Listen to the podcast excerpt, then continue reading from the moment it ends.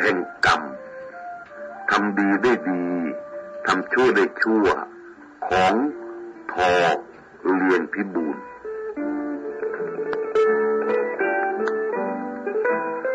ความเริ่มดังนี้เมื่อข้าพเจ้าไปนั่งในงานชาปนกิจศพท่านผู้มีชื่อทางฝั่งธนบุรีรถยนต์ไปไม่ถึงวัดเราต้องจอดรถไว้ที่ถนนปลายทางนู่นจากนั้นเราต้องเดินไปก็ไม่ไกลนักจนถึงฝั่งคลองมีเรือจ้างจำนวนมากคอยรับส่งผู้ที่จะไปในงานเป็นพิเศษเราต้องลงนั่งในเรือจ้าง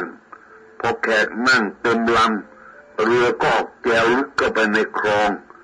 รู้สึกว่าการนั่งอยู่ในเรือจ้างนี่กว่าจะถึงวัดเป็นระยะทางไกลพอดูทีเดียวอากาศค่อนข้างร้อนครั้งนั้นข้าพเจ้าได้รับบัตรเชิญในงานศพนอกจากทางฝั่งธนบุรีแล้ว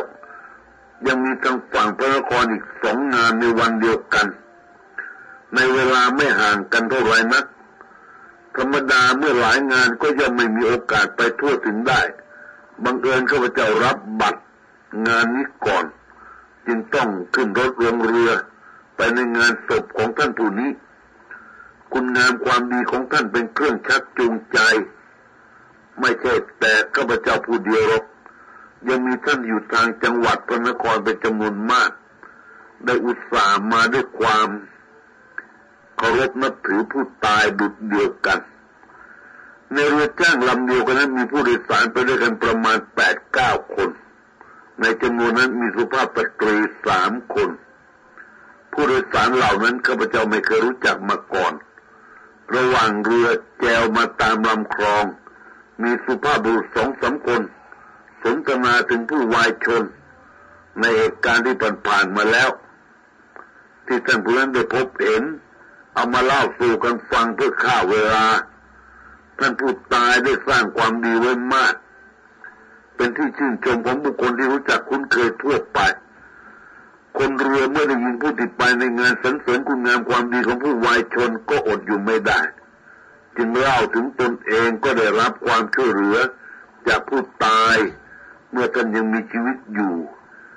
เป็นที่นิยมชมชื่นหลายเรื่องสุดท้ายยกย่องท่านผู้นี้ว่าเปรียบเหมือนต้นโพต้นไทรใหญ่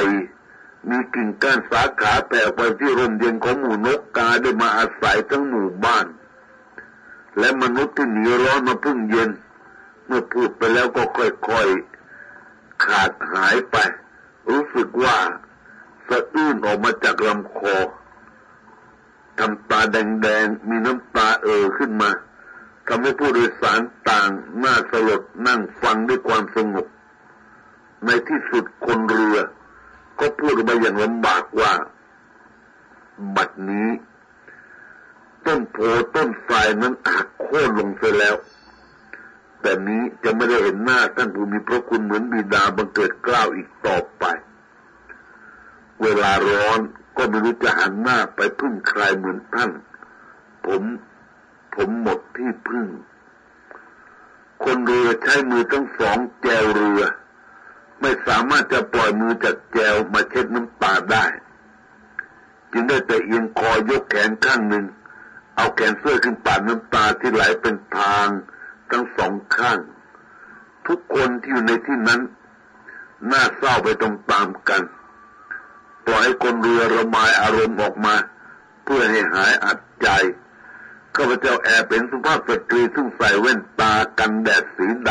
ำเบือนหน้าไปทางอื่นแล้วใช้ปลายผ้าเช็ดหน้าสอดเข้าไปในแว่นแต่ที่ข้างตาข้างจมูกข้าพเจ้าเห็นใจพยายามหันหน้าไปทางอื่นใจนั้นนึกว่าอันคนเราเมื่อประกอบความดีเป็นที่ประทับใจคนเมื่อชีวิตจากไปก็ย่อมมีผู้รักและอะไรเช่นนี้เป็นธรรมดาถ้าหากผู้ใดประกอบกรรมชั่วเหตุการณ์เช่นนี้ก็คงไม่เกิดขึ้น ข้าพเจ้าคิดถูกที่เลือกมาในงานนี้ได้รู้ได้เห็นชีวิตในแง่ต่างๆที่ไม่เคยพบหันไปดูสุภาพสตรีสองท่านก็พอดีเห็นท่านหนึ่งกำลังสั่งน้ำมูกอีกท่านหนึ่งหันไปดูต้นไม้บ้านเรือนตามริมคลองโดยไม่กล้าหันหน้ามาให้เห็นสุภาพบุรุษบางท่านได้ซักถามถึงชีวิตของท่านผู้วายชนคนเรือก็ได้ความกระจ่างเท่าที่รู้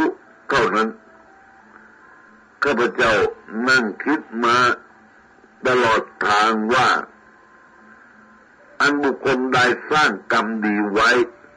เมื่อจิตดับไปจากโลกนี้แล้วมิช้าซากของท่านก็จะสูญสิ้นไปจากกองเพลิงคงเหลือแต่กรรมดีก็ยังมีคนอะไรรักเสียดายยกย่องเปรียบประดุจร่มโพร่มไทรอย่างคนเรือพูดถึง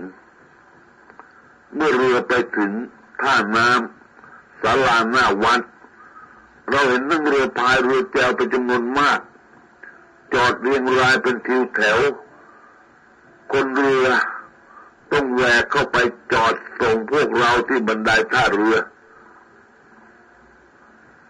แสดงว่าแขกที่มาในงานนั้นเป็นจำนวนมากเสียงพิณพาทย์มอญหรือนางหงส์ที่นิยมประโคมในงานศพเสียงวังเวงทำให้เรารู้ถึงผู้ตายมากขึ้นได้ทราบว่าวันนั้นทางเจ้าภาพได้จัดให้มีแจงซึ่งพระเป็นจำนวนร้อยองค์เพิ่งจะเสร็จกำลังทยอยกันกลับกุฏิและบางองค์ก็กลับวัดอื่นบางองค์ก็มีเรือสำเป้าเป็นเรือสำปั้นมีสิทธิ์พายหัวท้ายในบริเวณวัดมีพ่อค้าแม่ค้าออกร้านขายทั้งอาหารเครื่องดื่มเครื่องใช้ทั่วไปคล้ายงานวัดงานออกร้านประจำปีเลยทีเดียวเพราะปรากฏว่าจะมีมหรสพฉลองในคืนวันนั้นโดยมีทั้งโขนหนังตะลุงหนังสดตามความนิยมของชาวบ้านนอกจากนั้นยังมีดอกไม้เพลิงนานาชนิดประกอบในงานนี้ด้วยข้าพเจ้าเห็นผู้คนที่มาช่วยในงานนั้นจะเป็นญาติหรือเป็นพวกใกล้ชิดพวกเจ้าภาพต่างแต่งขาวนุ่งผ้าจงกระเบนทั้งชายและหญิงเดินกันขวักไขว่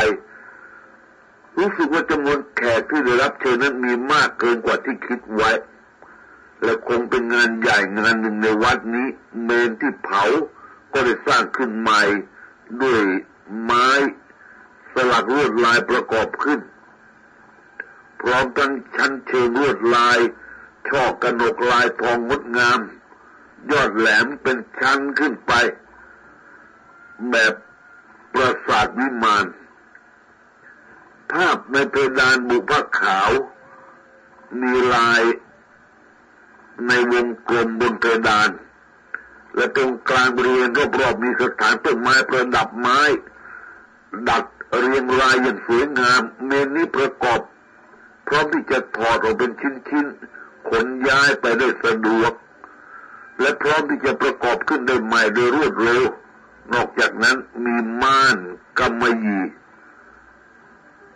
กั้นปิดโรงศพเมื่อตั้งไว้บนเชิงตะกอนนอกจากนั้นก็มีการตกแต่งแสดงฝีมือแต่งหยวกอันสลักสลวยลวดลาย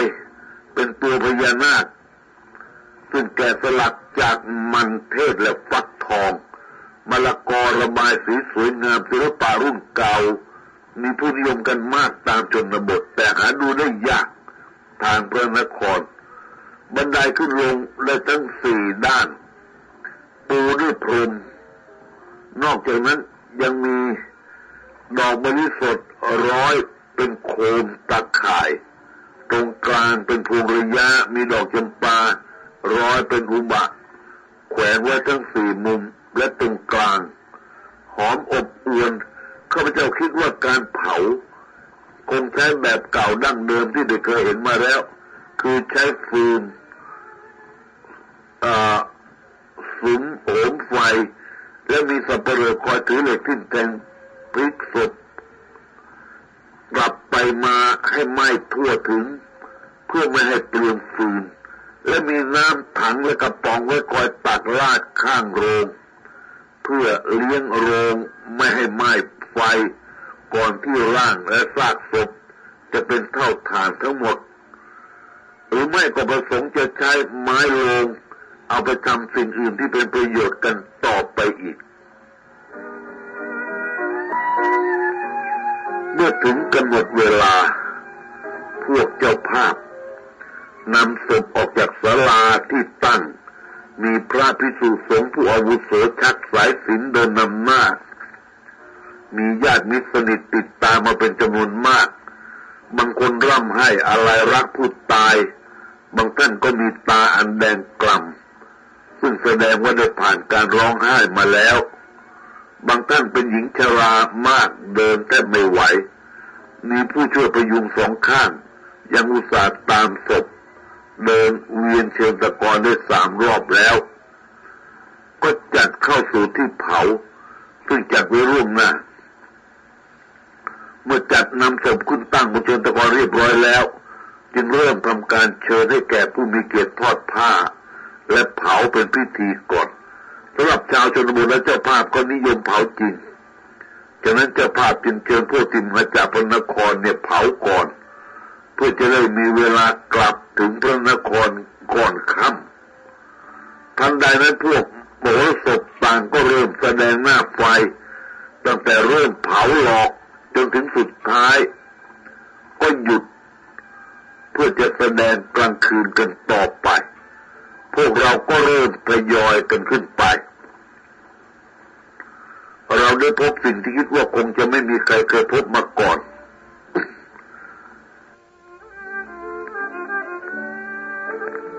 คือมีชายสูงอายุผู้หนึ่งนั่งยองๆก้มหน้าสะอื้นพนมมืออยู่ในเขตประรำบนเมนเชิงตะกอนมุมหนึ่งเสียงร้องไห้รำพันถึงคุณความดีของผู้ตายโดยเขาไม่ได้เงยหน้าคือมาสนใจกับผู้อื่นผู้ใดซึ่งกำลังทยอยผ่านไปเป็นจำนวนมากที่ซึ่งชายคนนั้นนั่งเป็นชั้นที่ไม่ได้กีดขวางพวกแขกรู้สึกว่าชายชราผู้นี้มีความอาลัยต่อผู้ตายอย่างสุดซึ้งพวกเราเข้าไปแสดงความเคารพร่างผู้ตายซึ่งอยู่ในโรงวางดอกไม้จันทร์ทูปเทียนใต้โรงศพแล้วก็เดินลงแต่ในใจข้าพเจ้านึกสังเวชในชายสูงอายุผู้นั้นยิ่งนักนับแต่ข้าพเจ้าเคยไปในงานศพมาก็มากมายหลายรายนานๆจะได้พบเจ้าภาพบางรายที่เป็นสุภาพสตรีร้องไห้รำพันถึงสามีหรือบุตรที่ได้จากไปโดยไม่มีวันกลับยังไม่เคยพบบุรุษร้องไห้รำพันเช่นนี้เพราะไม่เห็นมาก่อนนี่ก็เลยเห็นเป็นของแปลกเราถือว่าบุรุษนั้นเป็นผู้มีจิตใจเข้มแข็งอดทนน้ำตาจะไม่ออกง่ายๆและยิ่งอยู่ในวัยสูงอายุแล้วได้เห็นโลกมามากมายการเศร้าโศกอะไรที่แสดงออกมาให้เห็นได้ยากแต่ท่านผู้นี้มาร้องไห้สะอึกสะอื้นรำพันถึงผู้ตายย่อมจะประหลาดและพิเศษเสียงที่ข้าพเจ้าได้ยินโดยบังเอิญบางตอนน่ะก็ยังจำได้ดีว่าไม่ว่าพี่จะไปอยู่ที่ไหนข้าจะขอติดตามไปด้วยทุกชาติเมื่อได้ยินเช่นนั้นก็ยิ่งทำให้จิตใจหดหู่และเกิดความสนใจยิ่งนักแต่ก็ยังไม่ทราบว่าจะไปติดตามสืบเรื่องราวได้อย่างไรคิดว่าพอหมดงานแล้วจะติดต่อสอบถามญาติของผู้ตายที่ข้าพเจ้าเคยรู้จักคุ้นเคยคงมีโอกาสได้ทราบความจริงว่าชายผู้นั้นคือใครและมีความสัมพันธ์กับผู้ตายเพียงไรเมื่อเราเผาหลอกเสร็จก็ลาเจ้าภาพลงเรือจ้างออกเดินทางจากวัดกลับสู่ที่จอดรถและบังเอิญเรา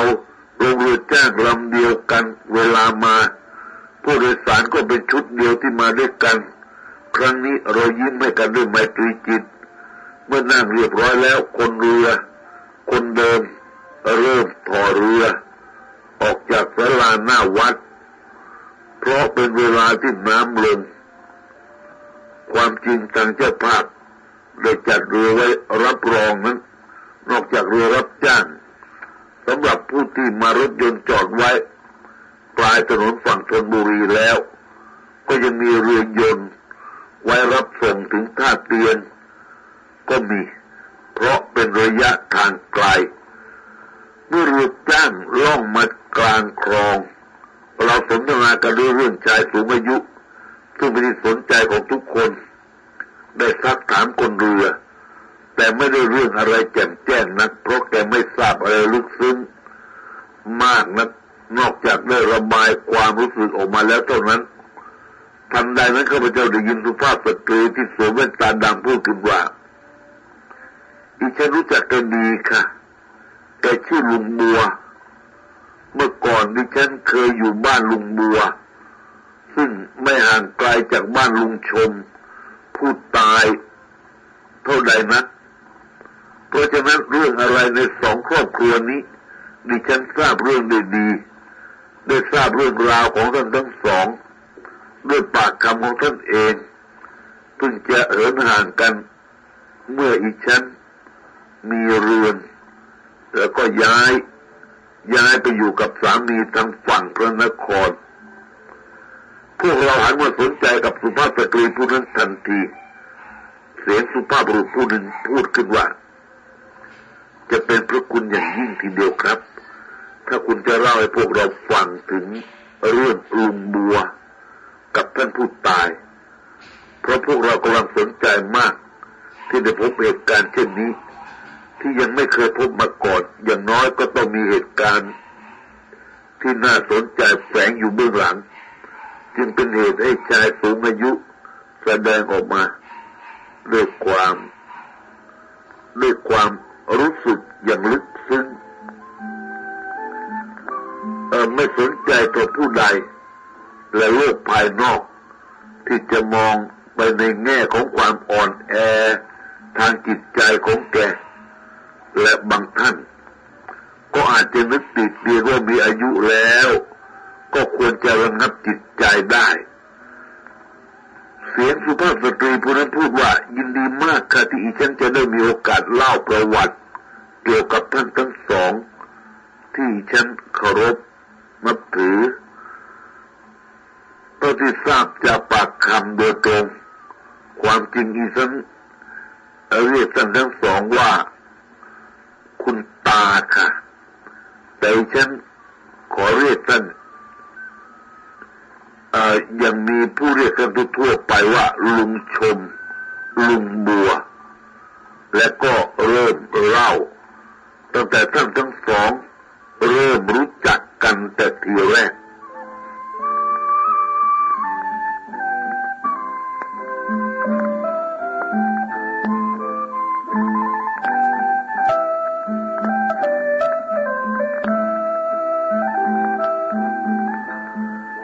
ครั้งหนุ่มๆคุณลุงชมก็มีความคิดอย่างคนหนุ่มๆทั่วไป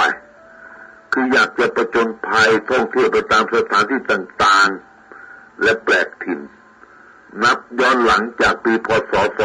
2500 ไปประมาณ40กว่าปีเวลานั้นลุงชมยังหนุ่มมีความทะเยอทะยานแม้จะมีฐานะดีได้รับการศึกษามีความรู้ดีจะเป็น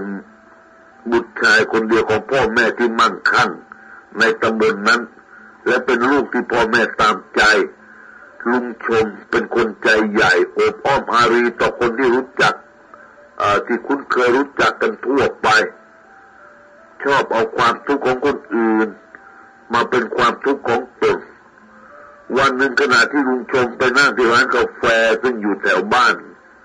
ก็มีบุรุษผิวเนื้อดำแดงอายุกลางคนเป็นในหน้าหาคนงานส่งไปทำงานต่างจังหวัด คนหนึ่งถามว่าจะมีใครสมัครไปทำงานตามปักใต้บ้างค่าแรงคิดเป็นรายวันวันละ5 บาทใครตกลงก็มาลงชื่อและไปพบกันที่ท่าเรือวัดพระยาไกรผู้ที่ตกลงสมัครไปทำงานปักใต้ในครั้งนั้นก็มีลุงชมร่วมอยู่ด้วยเมื่อตกลงทำสัญญาและนัดพบกันเป็นที่เรียบร้อยแล้วลุงชมก็กลับมาบ้านบอกพ่อแม่และพวกญาติว่าได้งาน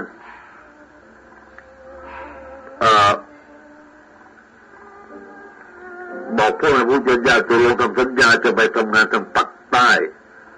พ่อแม่ของลุงชมนั้นไม่พอใจและไม่เห็นด้วยเพราะไม่ใช่เป็นคนยากจนถึงกับจะต้องเสี่ยงภัยเช่นนั้นเลยและเตือนว่าอย่าเห็นแก่ลาภทางไกล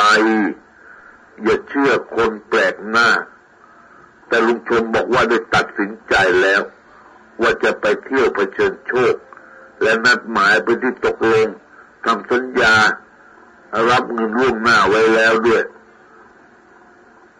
ไม่มีทางที่จะหยุดการไปนี้ได้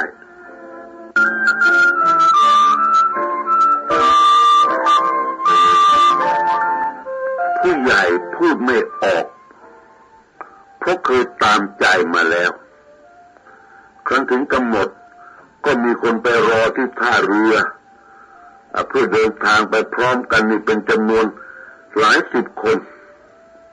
ในหน้าก็เรียกชื่อตามบัญชีสัญญาเมื่อครบแล้วก็จัดการจ่ายค่าโดยสารตามจำนวนคนที่ไปและพาไปลงเรือกลไฟเดินทะเลขึ้นเดินตามชายฝั่งพวกที่ไปต่างก็หอบหิ้วเครื่องใช้สิ่งของที่จำเป็นลงเรือไปด้วยพวกที่ไปนั้นมีบางคนมีฐานะดีแต่สมัครไปเพื่อไปหาความสนุกบางคนไปเพราะหางานในกรุงทำไม่ได้บางคนไปเพราะความยากจนอยากได้ค่าแรงมากเมื่อเดินลงเรือต่างก็มีกริยาร่าเริงตามภาษาคนหนุ่มคนที่เงียบเหงาเศร้าใจก็มีคนที่มาส่งที่ท่าเรือก็ไม่น้อยครั้นถึงเวลาเรือใช้จักรแล่นออกจากท่าไป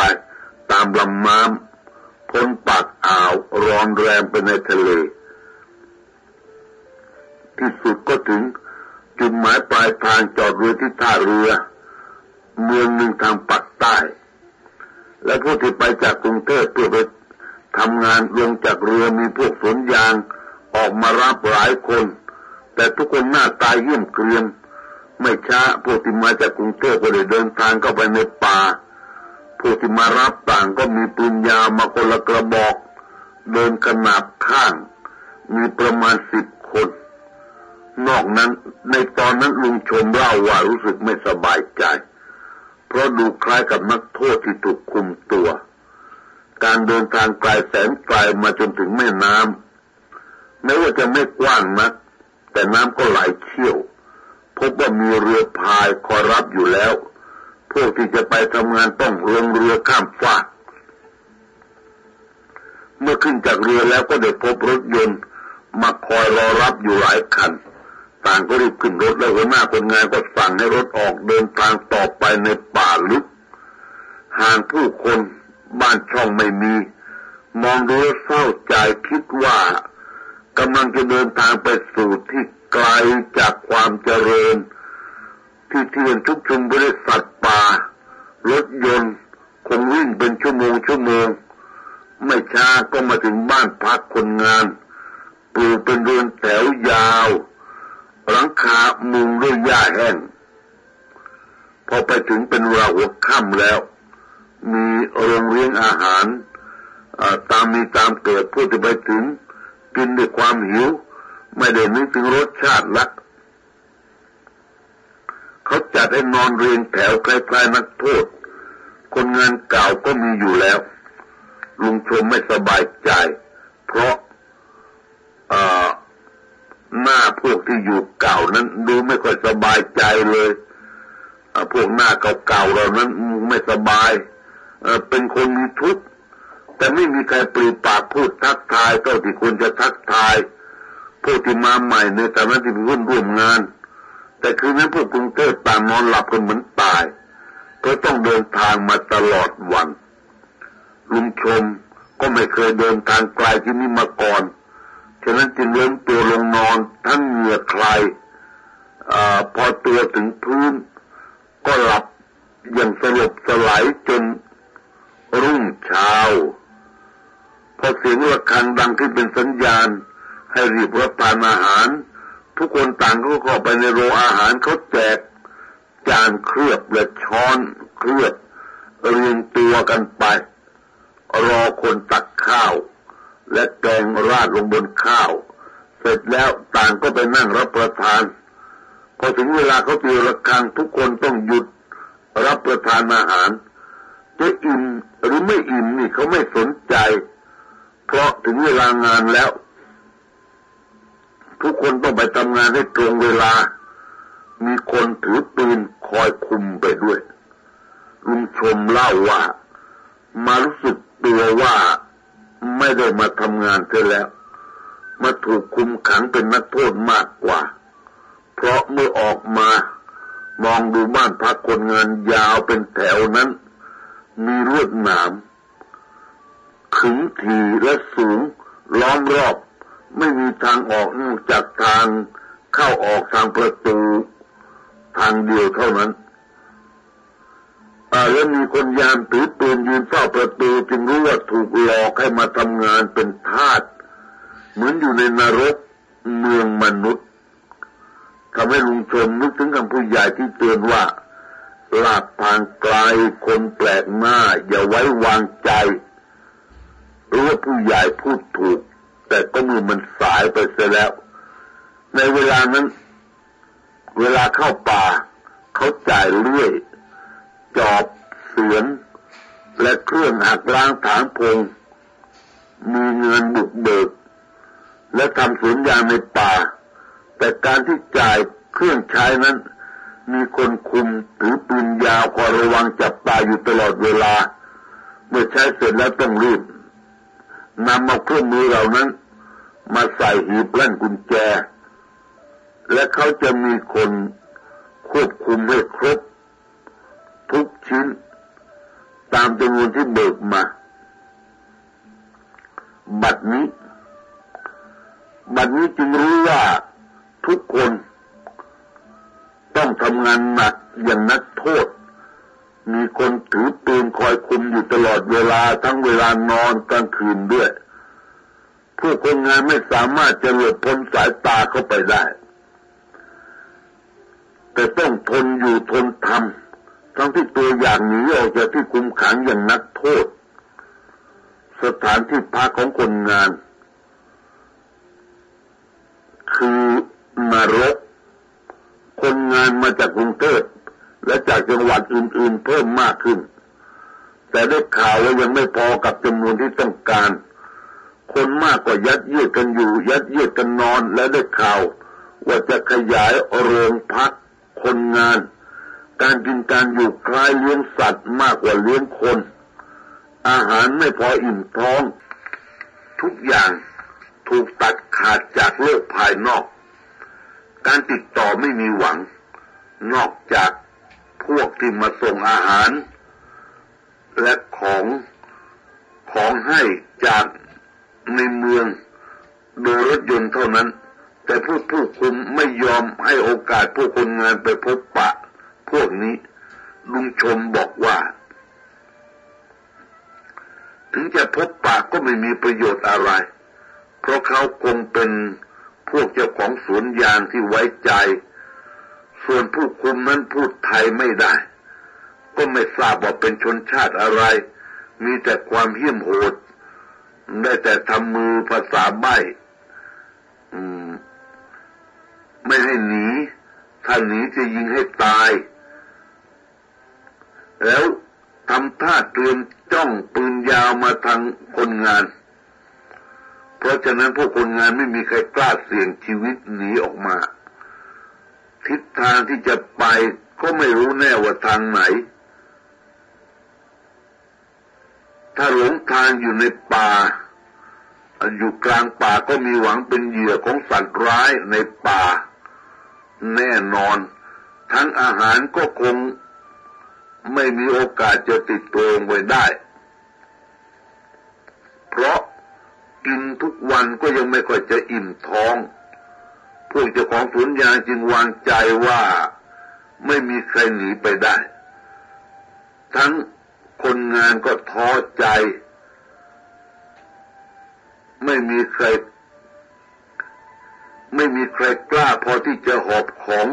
จากที่คุมขังเพื่อเสี่ยงกับความอดอยากในกลางป่าซึ่งมีสัตว์ร้ายชุกชุมหรือหนีไม่ทันก็จะถูกยิงตายจึงเลือกเอาการมีชีวิตอยู่แต่ต้องอยู่ในขุมนรกทนลำบากดีกว่า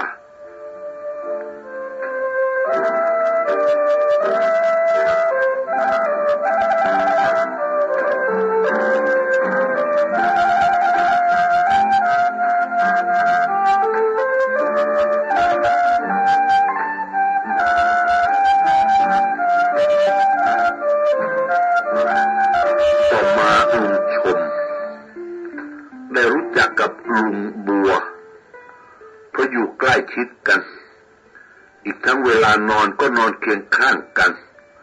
จึงมีโอกาสได้ปรับทุกข์สู่กันฟังต่างเห็นอกเห็นใจยามยากเช่นนี้เป็นเวลาที่ต้องการเพื่อนที่ซื่อสัตย์ที่ไว้ใจได้เพื่อความอุ่นใจเมื่อรู้จักอัธยาศัยก็รักใคร่กันยิ่งขึ้นที่สุดได้สาบานเป็นเพื่อนน้ำมิตรว่าจะร่วมเป็นร่วมตายกันเป็นเพื่อนคู่ทุกข์คู่ยากถึงจะลำบากยากแค้นอย่างไรก็จะไม่ทอดทิ้งกันลุงชมนั้นมีอายุแก่กว่าลุงบัว1 ปีลุงบัวจึงเรียกลุงชมว่าพี่และต่างก็ช่วยกันคิดหาทางหนีให้พ้นจากสวนยางขุมนรกหนีไปตายเอาดาบหน้าเพราะการอยู่ต่อไปไม่มีทางตายแน่การหนียังจะมีโอกาสรอดมากกว่าฉะนั้นแผนการที่จะคิดหนีก็ได้ค่อยๆกระซิบให้ทราบทั่วกันสำหรับหมู่คนที่มาจากกรุงเทพพอที่จะไว้วางใจได้การวางแผนการหนีในครั้งนี้จะเลือกเอาแต่คนที่แข็งแรงมีความอดทนใจคอหนักแน่นไม่อ่อนแอไม่ท้อถอยตกลงเลือกได้คนเสียสละเพื่อเสี่ยงชีวิตหนีออกไปได้12 คนรวมทั้งลุงชมและลุงบัวก็อยู่ในจำนวนนั้นด้วยถ้าหนีรอดไปได้หมายถึงทุกคนที่อยู่ที่ถูกกักกันอยู่นี้จะเป็นอิสระทั้งหมดในที่สุดต่างก็นัดหมายโดยค่อยๆกระซิบทั่วถึงพวกที่รู้กันระหว่างว่าจะหนีแบบไหนจึงจะปลอดภัยข้อสำคัญเรื่องอาหารเพราะเป็นป่าดงดิบรัศมี20 กิโลเมตรคงจะหาชาวบ้านชาวป่าที่เป็นอิสระไม่ได้ถ้ามีคงอยู่ในอิทธิพลของเจ้าของสวนยางซึ่งมีอยู่ชุกชุมนอกจากจะข้ามลำน้ำไปแล้วฉะนั้นความหวังที่จะพึ่งและอาศัยหลบภัยกับพวกนี้ก็เท่ากับหนีเสือป่าจระเข้ครั้งแรกเตรียมเสบียงอาหารคือเวลารับประทานอาหารต่างก็แอบเก็บข้าวสุกไว้คนละนิดคนละหน่อยแม้แต่คนไม่ได้หนีไปด้วยก็เลยพยายามช่วยแอบเอาข้าวสุกไปแอบตากให้แห้งเพื่อจะมามอบให้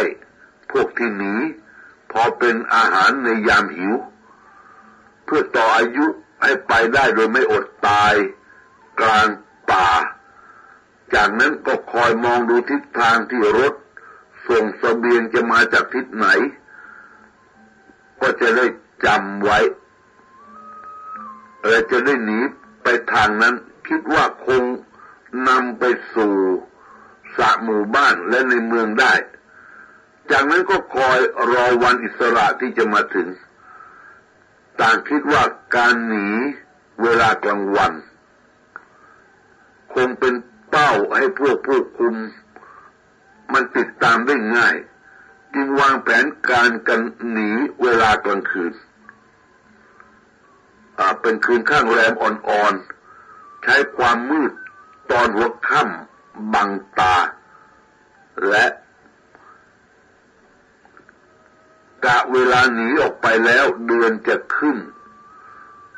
จนสว่างรุ่งเช้าเอง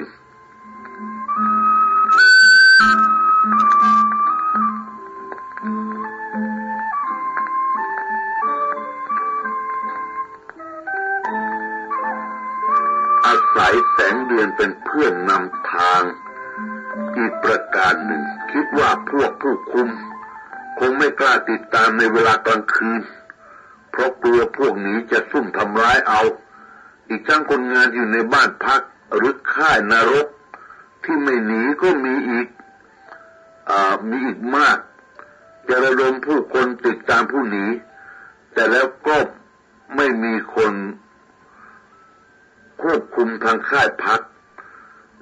จึงเป็นการประว้าประวังพวกผู้คุมและพวกสวนยางมีเพียง10 กว่าคนเท่านั้นมีคนงานพร้อมใจกันแล้วก็คงไม่สามารถรั้งไว้ให้อยู่ในที่สุดวันอิสระก็มาถึงในคืนวันนั้นเองพวกคนงานที่ไปจากกรุงเทพต่างทราบกันทั่วว่าวันสำคัญระหว่างความตายหรืออิสรภาพกำลังมาถึงทุกคนเตรียมตัวด้วยความตื่นเต้นต่างก็เตรียมของเท่าที่มีอยู่เช่นข้าวตากเป็นต้นนับว่าเป็นของสำคัญคืนนั้นคิดกันว่าจะรีบนอนแต่หัวค่ำเพื่อเอาแรงไว้หนีแต่ก็ไม่มีใครนอนตาหลับตามที่ตั้งใจไว้เพ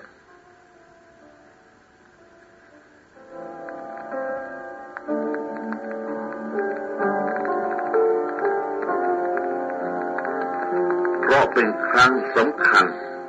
ที่ต้องผจญต่อความเป็นความตายในชีวิตเพราะทุกคนใจเต้นประสาทตื่นทั้งกลัวทั้งดีใจที่จะได้เป็นอิสระกะเวลาก่อนเที่ยงคืนเล็กน้อยเป็นยามหนีแล้วก็จะเลยเที่ยงคืนไปพระจันทร์จะขึ้นจึงไม่มีใค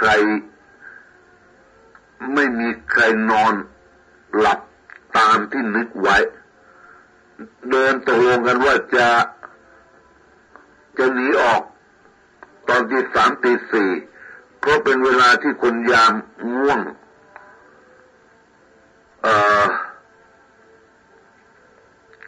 และชอบหลับในแต่มนุษย์ดูว่าเวลาหนีมีน้อยคงไม่ไปได้ถึงไหน